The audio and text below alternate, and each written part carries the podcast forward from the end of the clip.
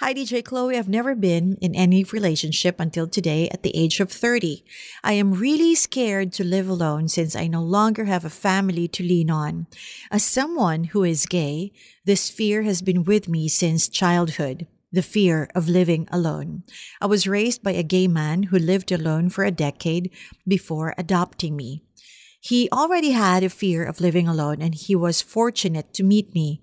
I adapted the fears he had, and now I want to break free from them. However, it's challenging, especially considering that I hesitate to make the first move with someone I like.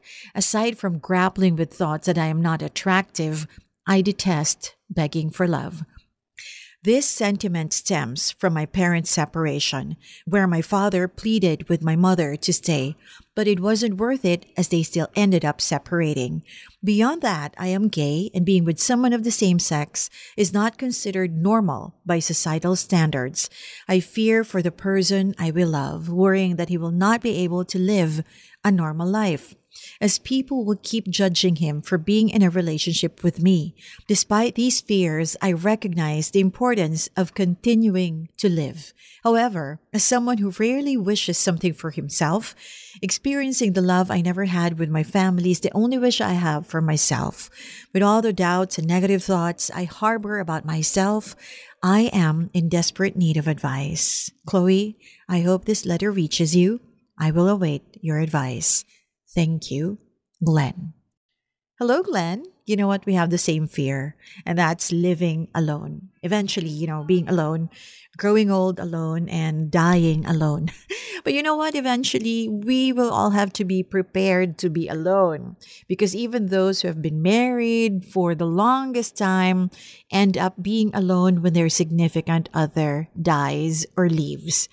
People change, people die, so we shouldn't anchor our whole life, our happiness on people. I'm not saying not to have someone to be with. Just like you, I also want someone to grow old with, and that's normal, you know. But while looking for someone or working it out with someone, if you already have one, every single day, because relationships and love needs working out every day, do not also forget that we have someone above who takes care of us and knows our deepest thoughts and desires, and that's our Father in heaven. He knows what's in your heart, your fears, everything. So surrender it all to Him. He knows what you need, Glenn. So give it all to Him. Someone took care of you, right? Clearly, that was a provision from above.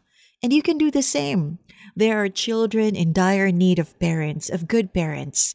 If you believe that you can be a responsible one, even if you're not the biological parent, consider adopting. Try your best also not to think of what others will say about your choices, especially when it comes to who you will love, because that will surely rob you of the happiness that you deserve. As long as you're not stepping on someone else's toes, I would say you do you, okay? You deserve love and commitment, true love and true commitment.